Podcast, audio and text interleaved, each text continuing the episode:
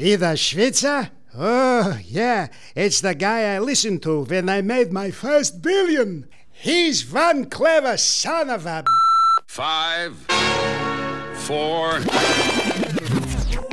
We're online. The hottest internet station. It's time for the Switzer Show with the guy who makes getting richer easier than running up a credit card bill, Peter Switzer.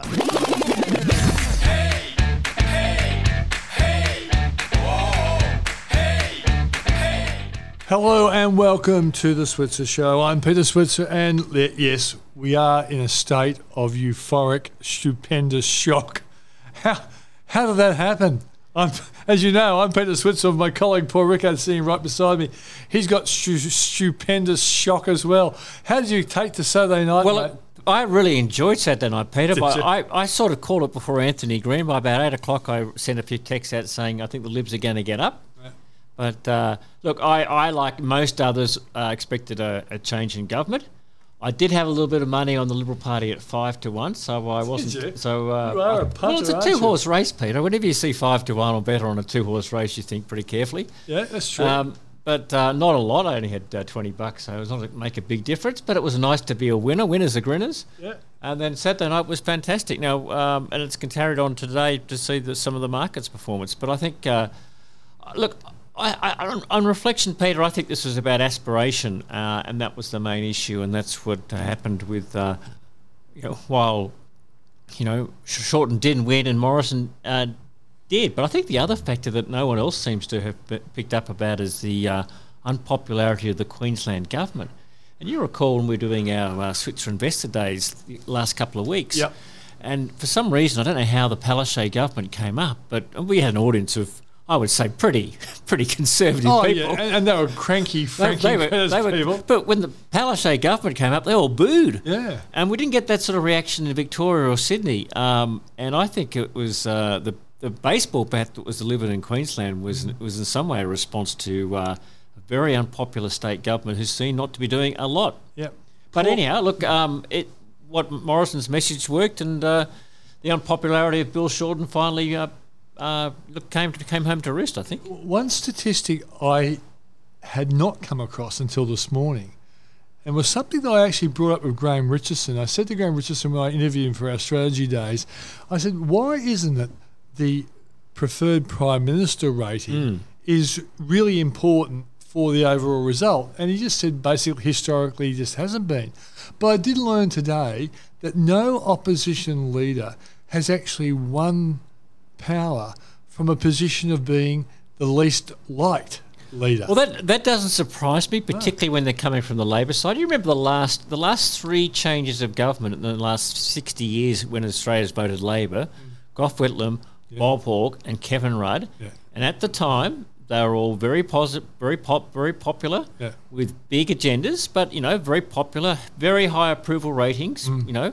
Whereas you know, uh, you know, Bill Shorten had a low approval rating and unpopular, and I don't think Australians like changing government, and typically we're very conservative. That's why referendums are so hard to get up, and I Yep. think that's what that uh, Saturday showed when, in, the, in the privacy of the secret ballot, people said, "Look, I don't want to risk it." Yeah. And, and do you think also, another thing I, I mentioned to, to Richo was when you add up the, the groups of people who might have been worried about Labor, and I'm thinking anyone who owned a house, because, the, you know, whether you're a Labor voter or not, if you own a house, you prefer prices to go up rather than down. So they were against. Then you got the retirees and the franking. uh, Was, it- there about a million or so of those? About a million directly impacted, Yeah. but uh, lots, all those, most of those have got kids and dependents, Yeah, and, uh, and, but the, and, and the family would have been Yep. worried about a their fa- their mum and dad or gra- grandparents and the potential impact on their inheritance. So that's another one. And then you've got the um, th- all small business people who must have been worried about wage rises getting a Yep. little bit out of hand with the union movement. You start adding this up, and you, put, you throw the, the the farming community who generally aren't Labor supporters. That's a lot of people who could have easily said, nah, and, and a lot of blue blue uh, collar workers thinking it maybe the Labor Party's not relisting them too hard. It Yeah. seemed to have been jobs seem to be a second priority. So Especially the Adani Yeah. coal mine, a lot of the, the workers in those mine, mining areas were a little bit uh, cheesed off that Labor wasn't supporting you know, or the union wasn't supporting them as uh, employees in the blue collar Well, I think the, the biggest swing, uh, if you actually looked at the swings, the biggest swing was actually in, in the seat of Hunter in New South Wales, Yeah. where Joel Fitzgibbon's the local member, currently the member, the, the shadow minister for agriculture, I think Joel was. Yeah. But uh, he had something like a fifth, 13, 14% swing, and the seat might yet go to a one national candidate who happens to be a coal miner Oh. and a member. so he might lose the seat. He might lose the seat if Gee. the uh, one na- one nation candidate finishes second. At the moment, they're third. So Yeah. it's a question of whether who finishes second or third in that, and who gets the preferences. But the candidate there is a uh, uh, from One Nation, but he's a coal miner. He's also a member of the CFFMU. CFMMU. So, look, he's an interesting character. But uh, th- that's the biggest swing. And so, where you saw the swings were in the so-called, you know, blue collar uh, electorates. They all voted much more to the right, and the so-called, you know, affluent areas like uh, the in Sydney and Melbourne and Brisbane, even in some of the very safe Liberal seats where there's, you know, the swing there is back to the Labor Party. So, you know, it's, it's well, those people like seem to care about climate Yeah, change well, more than say that the, the, the workers in a coal mine, I guess. Well, I'm not saying that the workers in the coal mine don't care about climate change, but I think there's some other issues that they think are just as Yeah, important. like, a, like a job and like a to job, pay their house off. you know, how to pay the mortgage off, and Yeah. how to give your, your kids an education. I mean, it's sort of like, uh, Yeah. you know. Uh, anyhow, look, I think term uh, uh, Abbott sort of nailed it. He said, I think, was something along the lines that. You know, if, if you're rich, you can look at uh, climate change as, as a moral issue, and if, if, if you're poor, it's an economic issue. Yeah, that's a good and uh, yeah. so I think I don't think I quite quoted, quoted him right, but it was it was Oh, it was to that effect. Yeah, um. And I think that sort of brought it up. But look, uh, as I said, Australians are conservative deep down. They don't change governments easily, and uh, I think that was what happened. People weren't ready for the change. Uh, you're a numbers man, Paul. How come the Newspoll and Galaxy and Ipsos and- and even the bookies are so far out on this one? well, bookies, and of course, only bet only make markets based on on Demand. on demand. Yeah. And of course, you know, normally uh, bookies don't care about the outcome. That's what it's why it's called a book because Yeah. you run a book to make a profit, irrespective of the outcome. Yeah. Yeah. Just so happened that some crazy bookies in a publicity stunt like Sportsbet paid out, Yeah. so they've lost something like five million dollars or something, right? Still a cheap It- marketing program. Here we are talking about I- Sportsbet. I don't know. I mean, look, we are, but Yeah. look, it's uh, it's uh, that's why they paid out. So the bookies really don't care of the outcome, and all the money, all the smart money is going on the Labor Party. Then that's why the odds get crashed. I think at three o'clock on Saturday, it was they're up to eight to one. Uh, Yeah. So uh, look, as for the polls, I'm a bit miffed like everyone else. The one that really surprises me is the exit poll was so wrong as well. That was Mm. The one that, that nine, nine did. It was Galaxy, wasn't it? Yeah, 52 to 48 the wrong way round. And uh, I guess the polls, they have a bit of an excuse that because of what people have mobile phones, they can't use telephone books anymore. There's obviously the, the polls they were giving us, they're doing something to them in the first place, right? And uh, I think the story is that they're sort of massaging those figures in the first place. Well, Paul, is, So- an, is an exit poll actually done at a polling station or they Well, ring you? Because no, no, if someone come up and I they, I. I would just say sod off. I, I'm I'm, going to have voted. Look, Peter, I don't know actually, and, if, Yeah. and, and, if, and again, if that was done at a, at a uh, you know through the phone, they could have the same problem. So Yeah. I don't know how they do an exit poll, but uh, look, uh, I think. Normal, I think the biggest problem with the polls wasn't the prefer, two-party preferred. What where the polls got it wrong was they un, way underestimated the primary vote hmm. for both parties. So they had Labor at 37 and its actual primary vote was 33, so they're out by four points there. And they had the Liberals at 38 and their primary vote was 41, 41 and a half, so they're the wrong way around there. So the two-party preferred, you can argue, argue, you know, where they adjust around with preferences and who knows, but the primary votes were wrong, and that's the first time in a long time Newspoll has been that wrong. So I don't know what it means for the polls. Going It sounds forward. like digital disruptions even crept into um, these um, these polling um, uh, methods. Now, Paul, one last thing before we go to our first guest, it's Michael McCarthy from CMC Markets. We've got to talk about this market reaction, which has been. I think so, when I read last week, it's the second biggest one day reaction since Kevin Rudd won. There was a big one when Kevin Rudd Oh, won. look, 2007. When, I can't remember that with Kevin Rudd. Yeah, yeah, but, I, but I do know everyone loved Kevin when he came in. Two right? I mean- point two three percent was the biggest, but we're, it's still by not having. We probably haven't closed uh, yet, but so we're getting close to it. Be interesting to see. But it's the second biggest in something like 26 years, so that's very interesting.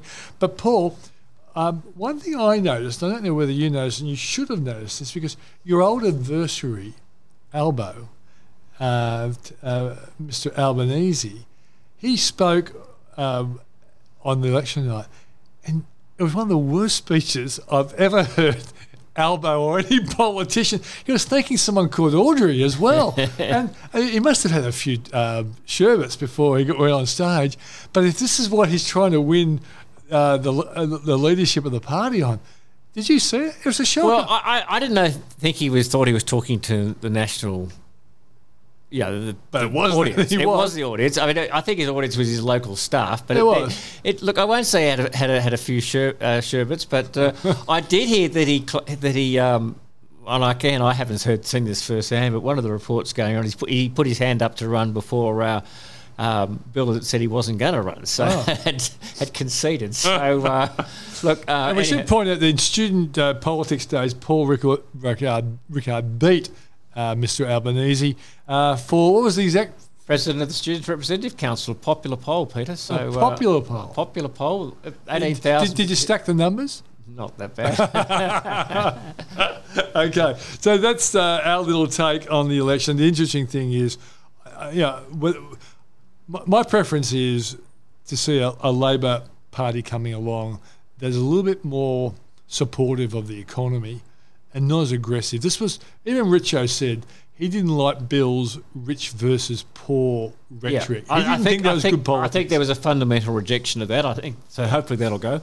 Well, the other thing is, look, I mean, we should have a government now that has a majority, a working majority. It'd be Yep. slim. The we, fortunately the crossbench will almost be arguably irrelevant. So, and because both um, Morrison's the Liberal Party policies, they can't change leaders. So we've got a prime minister for three years. We'll have an opposition leader for three and he won't have No. biting people, Yeah, yeah. people. Won't have, you know, Tony Abbott is gone, so he doesn't have any ex former prime ministers to deal with. Yeah.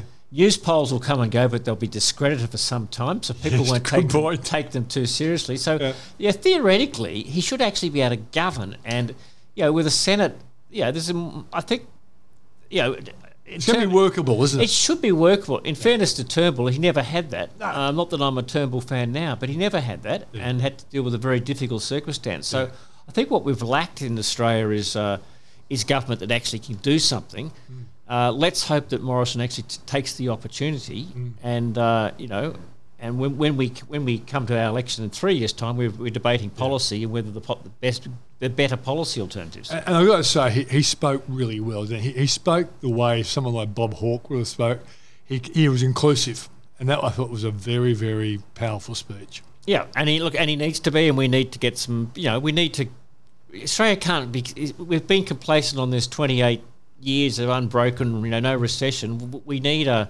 We need to keep the productivity drive going. We need to and deal with some of the other issues that are important to people, like climate change and like uh, inequality, but be done in a constructive manner that allows the economy to to prosper and to drive forward. Okay, so our first guest on the program is Michael McCarthy from CMC Markets. We'll be later on joined by Rob Pascoe, the CEO of Closed Loops, which is a very interesting recycling company, but it's more than recycling. He'll explain why.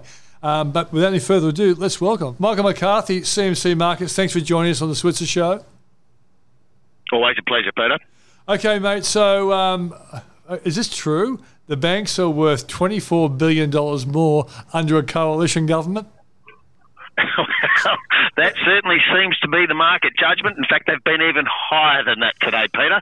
Uh, the reaction in the market's stunning. And of course, with the banks making up such an important part of the local share market, those huge gains we're seeing, more than 6% for major banks, uh, is driving the share market to an 11 year high.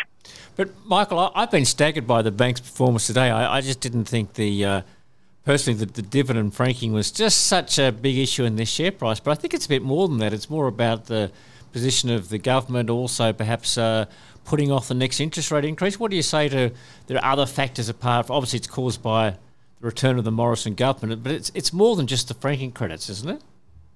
Oh, absolutely. And in particular, the proposed changes to negative gearing really had bank investors rattled.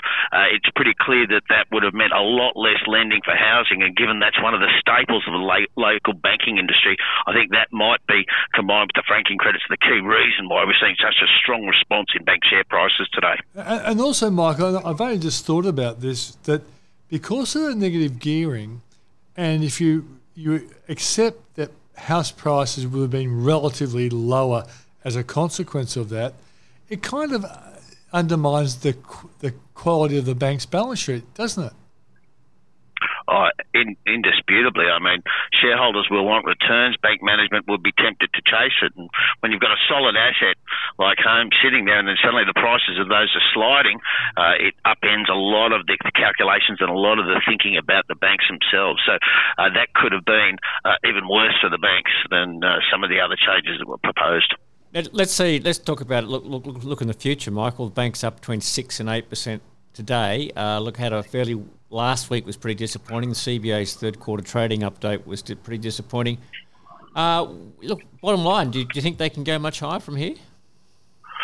I think we're likely to see support for in the days and weeks to come. This uh, change or the, the non-change of government, I should say, yeah. uh, upends a lot of the thinking about the banks, and I suspect we'll see a re-rating of the whole sector uh, after the result of the weekend. So I do suspect we'll see further gains. But I, Paul, I think you're right to point out we're not out of the woods globally or locally yet. We still have a very slow economy, uh, and lending is directly tied to growth in the economy. So for the sake of the banks and the sake of Australians generally, we'd like to see a higher growth environment, and that, of course, is not just about what happens here in Australia. Australia, but what happens around the world. And that trade dispute between China and the US appears to be the major short term worry for markets everywhere at the moment. It also seemed to me, mate, that the one thing the market would have to say is that a coalition government is going to persecute banks less than what Labor would have done.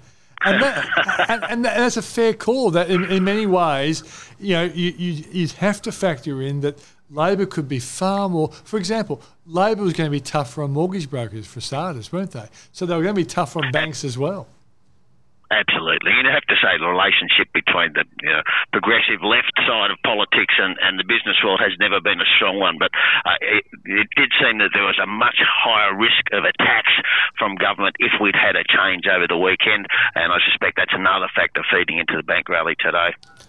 What about offshore investors, Mike? They, are, they obviously have a tremendous influence on our market. They probably, in many cases, haven't had too much of a chance to respond. They'll be as surprised as anybody because all the brokers would have been saying this was going to be a, uh, a win, for the Labor government. Typically, offshore investors don't like Labor governments. Do you think that they're more likely to perhaps, uh, you know, with the Aussie dollar also under 70 cents, just look at Australia a little more favourably? I think at the margin it is a positive from an international investor's point of view. I mean, politicians claim a lot more responsibility for market performance than perhaps is fair, especially when the market's going up.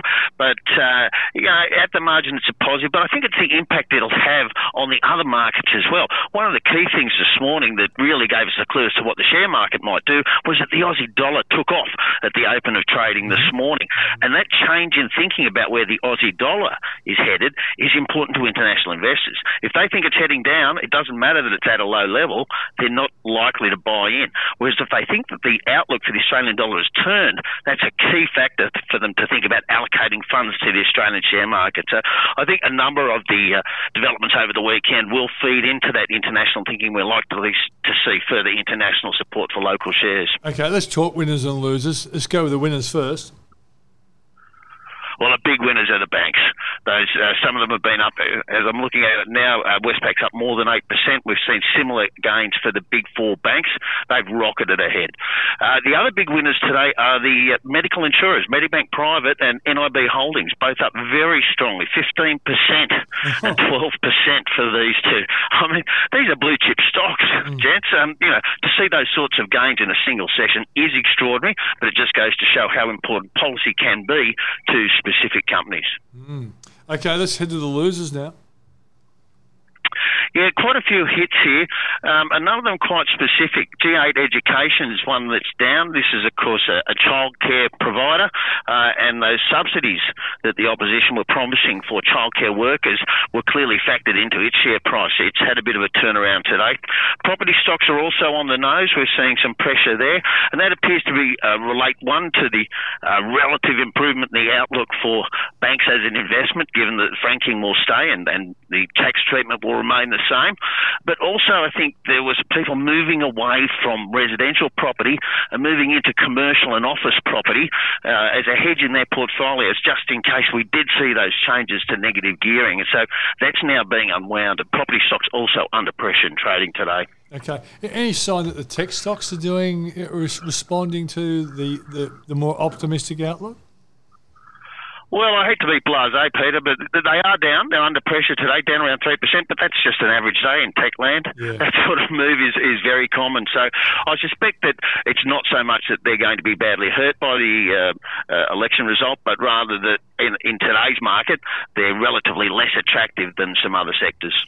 And we have seen stocks like Transurban and Sydney Airport and others that uh, you know, had reasonably attractive unfranked yields, which probably got to some pretty crazy levels late last week. Um, just see their share prices knocked down today?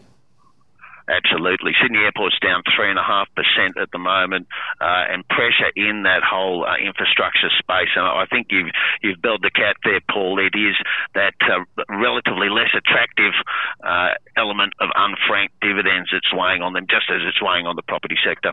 What about the, uh, the power um, providers? I thought AGL and uh, Origin might have done a bit better today, but look, that doesn't seem to have flowed through to the market. No, Origin is up with the rest of the energy sector down. Um, it's a bit of a mixed bag in energy and it just doesn't seem to be getting much attention. As a sector, it's one of the few that's actually in the red today, and that's despite the fact that we saw uh, good gains in oil prices on Friday night and again this morning. So, once again, it might just be a relative valuation argument. Investors aren't focused on the sector, uh, and a little bit of pressure is push, pushing it low. It's not a dramatic fall there, and you know, to be fair, Origin is up almost 1%, so it does appear that at the margin, investors think was good news for Origin and AGL. Okay, this is the easy question. Where's the ASX 200 index going to finish this year, mate? Will we see 7,000? You never give easy questions, Peter, but it's a good one. It's a good one because today's a good time to be talking about it. That breakthrough, the 11-year high, is very important from a technical point of view. Uh, and I must tell you, as a, a, trader of more than three decades' experience, one of my favourite chart formations is the breakout. Now we've got to be careful. We, we've had plenty of false signals over the years, and you know you can get false breakouts. But on what we can see in front of us today, there's a clear bias to the upside for the Australia 200 index. Now we're still expecting expecting a lot of volatility and a lot of volatility of volatility. That is, we're likely to see calm times and then very hectic and potentially chaotic times. But the bias now is clearly upward, and I suspect that at some stage between now and the end of December, we're going to see a test of the all-time high for the Australian market up around that 6,850 mark. Excellent. Love that kind of headline, Mark. Good, uh, good to talk to you, buddy. Good to talk to you. Thanks very much, guys. That's Michael McCarthy Thanks, from CMC Markets. Uh, we'll be back in a moment. And now, a word from our sponsors. Have you got a home loan? Do you know what you're being charged? Check your rate, and if it's more than 3.89%, call us at Switzer Home Loans. Our rate for a variable home loan is 3.89%. That's right, 3.89% is all you'll pay. Interested? Call 1300 664 339 or Google Switzer Home Loans.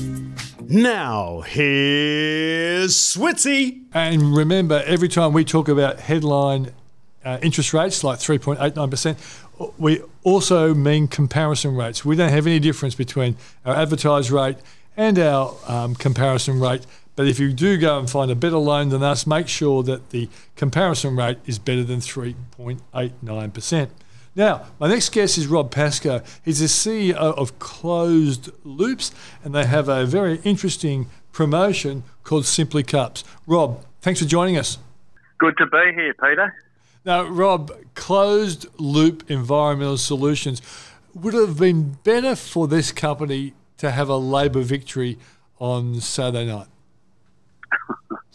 Look, a lot of people, a lot of people say that. I, uh, I'm quite passionate about the environment. I think it's uh, quite separate. But what a surprise! What a surprise that uh, that was for the country. Just goes to show you you can't uh, trust those rascal pollsters. No, you can't. And I guess the, the fair question is, we, we know Labor had a bigger commitment to in the environment, but but the space that you operate in um, is the, the the coalition is is big on things like recycling and stuff like that. They they seem to be more fundamental as opposed to really big picture environmental. Is that a fair call? Yeah, it is. And look, my business is very much about uh, treating waste as a resource. We don't believe in waste at closed loop. We believe that we should be actually taking that product back and making it back into the same product as it was or similar products, but certainly using it as a resource because it's not just about uh, the sort of the green element of environment. It's much more about we can't continue to be using finite resources, nor can we afford to be just pumping so much uh, resource back into the ground when you know heaven knows we need it. We need it here to be making stuff out of it, and that's what we do at Closed Loop. Rob, you talk about the concept of a, a, circular economy when it comes to waste. Can you just explain that to our listeners? Yeah, sure. So the circular economy, or closed loop, as our business is called, circular economy is really saying it's not just about uh, recycling. I think I think the community and society are very wedded to to recycling now. But lifting the lid of your yellow bin and putting product into the yellow bin doesn't constitute recycling. It's only really recycling when we use that product as the raw material to make new products and it comes back to you again and we created the demand for the products that are made out of it. That's recycling or what we call the circular economy. And a, and a great example of that is, you know, most plastics we can turn back into the same or similar products. I mean, plastics are made from, uh, you know, now so many products are made out of uh, out of plastics, and we're not just wedded to plastics. But I use that as an example because we're talking a lot now about single-use plastics and how we need to ban single-use plastics. Mm. Well, I say let's not make them single-use. Let's make them products that we can use again and again. And, and can I just ask a question on that, Rob, before I let Peter get back in? How many times can you sort of do that? Is it just you're taking a plastic and then recycling and producing something new? Is that a one-off, or can you keep doing that with, in theory, as many times as you want? Well, you do lose a little bit, Paul. You lose a little bit in, in recycling anything, you know, from uh, uh, paper fibres. You lose the paper fibres get shorter, you lose a little bit, and so you do with plastics. But you know, in, in essence, you can uh, you can continue to recycle. What what I like to see happening though is the the products that were formerly disposable products, uh, like coffee cups, which we'll talk about, mm. uh, instead of them actually being made back into a coffee cup, make them back into something that you can uh, reuse time and time again. And we call that upcycling. So therefore, there shouldn't be the need to uh, to infinitely recycle the one uh, bit of plastic, if that makes sense. Tell us about the um, promotion you've got called Simply Cups. So Simply Cups is a is a solution to a, a big problem that has been uh, that we've only really got onto in the last few years, which is the humble paper coffee cup, of which now in Australia we're using about one and a half billion coffee cups that we know of and uh, depends on who you talk to the exact number. But these are uh, the paper coffee cup that's lined with uh, it's got a very thin polyethylene lining, and we found that it's not actually recyclable under under our traditional recycling uh, processes with paper, particularly because the the plastic lining uh, stays bonded to the paper, and it's very difficult for us to get those paper fibres back. So. We developed a program called Simply Cups, which is really about coming up with solutions and things that we can make out of those coffee cups using the paper and the plastic fibre, either separating them or keeping them together and making new products. And we're making a lot of upcycled products out of it, ranging from sort of low grade products that we're using for uh, for traffic management, like curbing and uh, bike paths and speed humps and car park bumps, etc. Uh, right up to uh, actually products that you can um, that you can use again. And probably the most novel product is, is what we call the R cup, which is a, a reusable coffee cup, a top quality reusable coffee cup that's made out of six disposable coffee cups. So we're saying don't be ashamed using the coffee cups, just make sure you recycle them. And, what sort of traction is that having? I've seen people uh, turn up at the at the uh, cafe and you know, occasionally see someone bring their own sort of cup, but is that sort of growing, um, Rob? I mean, yeah, that's more... growing. People are reusing uh, a, a, lot more, using reusable cups, uh, bringing in their own cup, washing it out, and then uh, bringing it in again for a refill. But you know, the the, the number of disposable cups is still growing. Uh, so what we're really trying to do is capture as many of those cups as we can, while at the same time making new products out of them and encouraging people to be part of this circular economy, as you mentioned before. And you know, it's gained a lot of traction. The uh, the recycling we've been going for uh, just on two years now with the Simply Cups solution. And in the first year, we uh, we collected just under a million cups. Uh, in the second year, we collected about uh, 3.6 million. So we're at about 4.6 million cups now, and it's growing exponentially as more and more people are putting in the uh, the recycling programs. Yeah, so, Rob, what's the, the unique process that you've introduced to actually collect all those cups? Because I'm thinking, you know, I've, I've seen our coffee cups end up in our recycling bin with glass and cardboard boxes and whatever.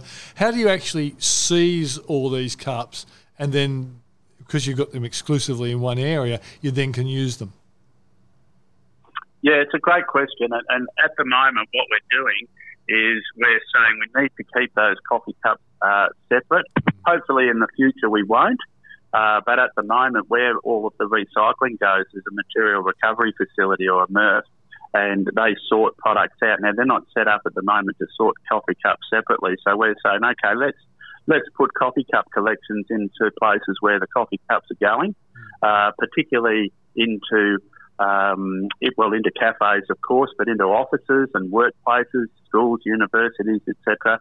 So that's how we're collecting the coffee cups by actually going to the source where they where they're finishing up, and we're encouraging everybody when in their workplace if particularly if they use the uh, the paper coffee cups, the recyclable ones, we'll, we're encouraging people to uh, put a or work with their employer to put in a, uh, a coffee cup collection system, uh, collection tube that we run through Simply Cups.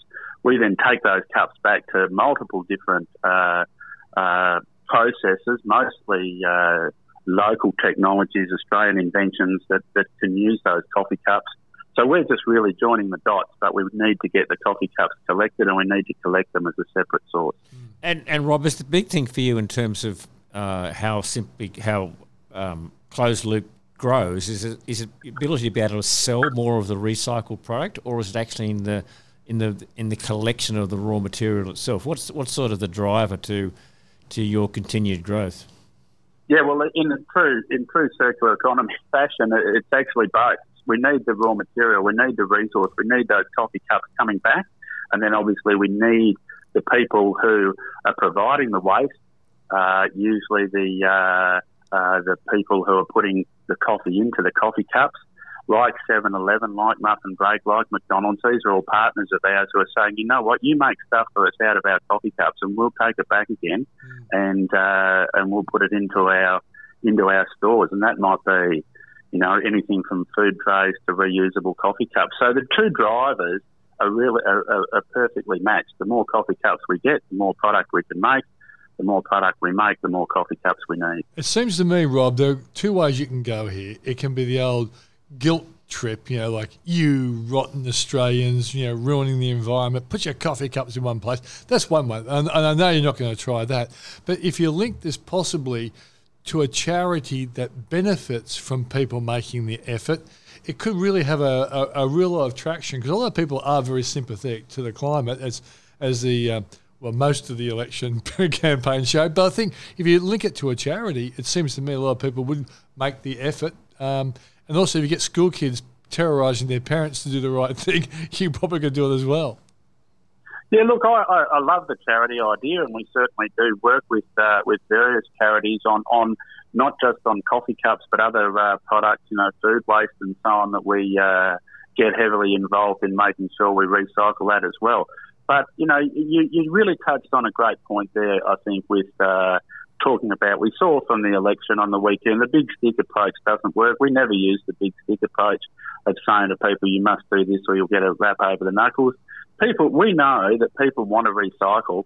They just want to know that it's actually happening. They want to see the results of or the fruits of their labour, as it were, and actually be able to see what what is happening, and that's what programs like Simply Cups, like a, like a lot of other organisations are doing as well, where they're actually participating in the circular economy as opposed to just uh, you know setting up a recycling program. And this has all changed, of course, guys, in the last eighteen months with with you know China not taking all of our recyclables, and it's it's created a fantastic economic stimulus for us in in developing businesses and industries around using the uh, the resources going into the recycling bin. And Paul, it's a classic example where a threat becomes an opportunity. Mm. Yeah. And, and Rob, right. just in terms of your space, I mean, do you have competitors? I mean, what's the as a uh, you're a private company, I understand. So just, just tell me about the company itself and and uh, how it how how how your growth has been there and, and what you compared who your competitors yeah. and when, when are you going to list so we can make some money out of it, mate? well, whenever you like, guys. But I, I think the, uh, the the answer to the question, who are our competitors? Look, our business is really a matter of working with, uh, joining all of the dots, as I said earlier, and working with people who can actually do this stuff. So we work with some major organisations. I talk about on the coffee cups, 7-Eleven and, and Muffin Break in particular. They provide tens of millions of coffee cups in, into the marketplace. So we work with all of the stakeholders along the way, the people who make the coffee cups, the people who uh, who collect the coffee cups for us, the people who then use them to make other products. So we don't have uh, we don't have competitors in the space of joining the dots as much as we actually have uh, partners that work with us on on providing the solution. And hey, look, I'm all about making sure there's plenty of room for all of us here. We've got thousands and thousands of tons of uh, of recycled material or waste, if you like, formerly waste, that we need to be able to do stuff with. So the more people that can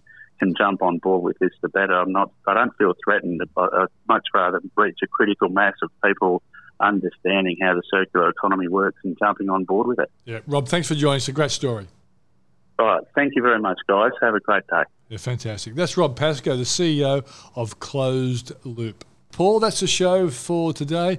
It's going to be three years before we have another post-election show. Yeah, we won't be able to talk too much about politics, but I'm sure the markets will keep us busy. Our, our wallets are a little fatter today, Peter, and I guess yeah. uh, we're, we're not unhappy about that. But uh, look, the, the, Australian people, I think, got it right. But let's hope, as I said earlier, Morrison doesn't squander the chance. Mm yeah, he's got a real chance to govern uh, and do something, and yep. uh, let's hope he, he, he does that and does that with the humility he displayed throughout the election campaign. Yep, exactly right. So that's the show for the, today. Thanks for joining us, and we'll see you and talk to you next week.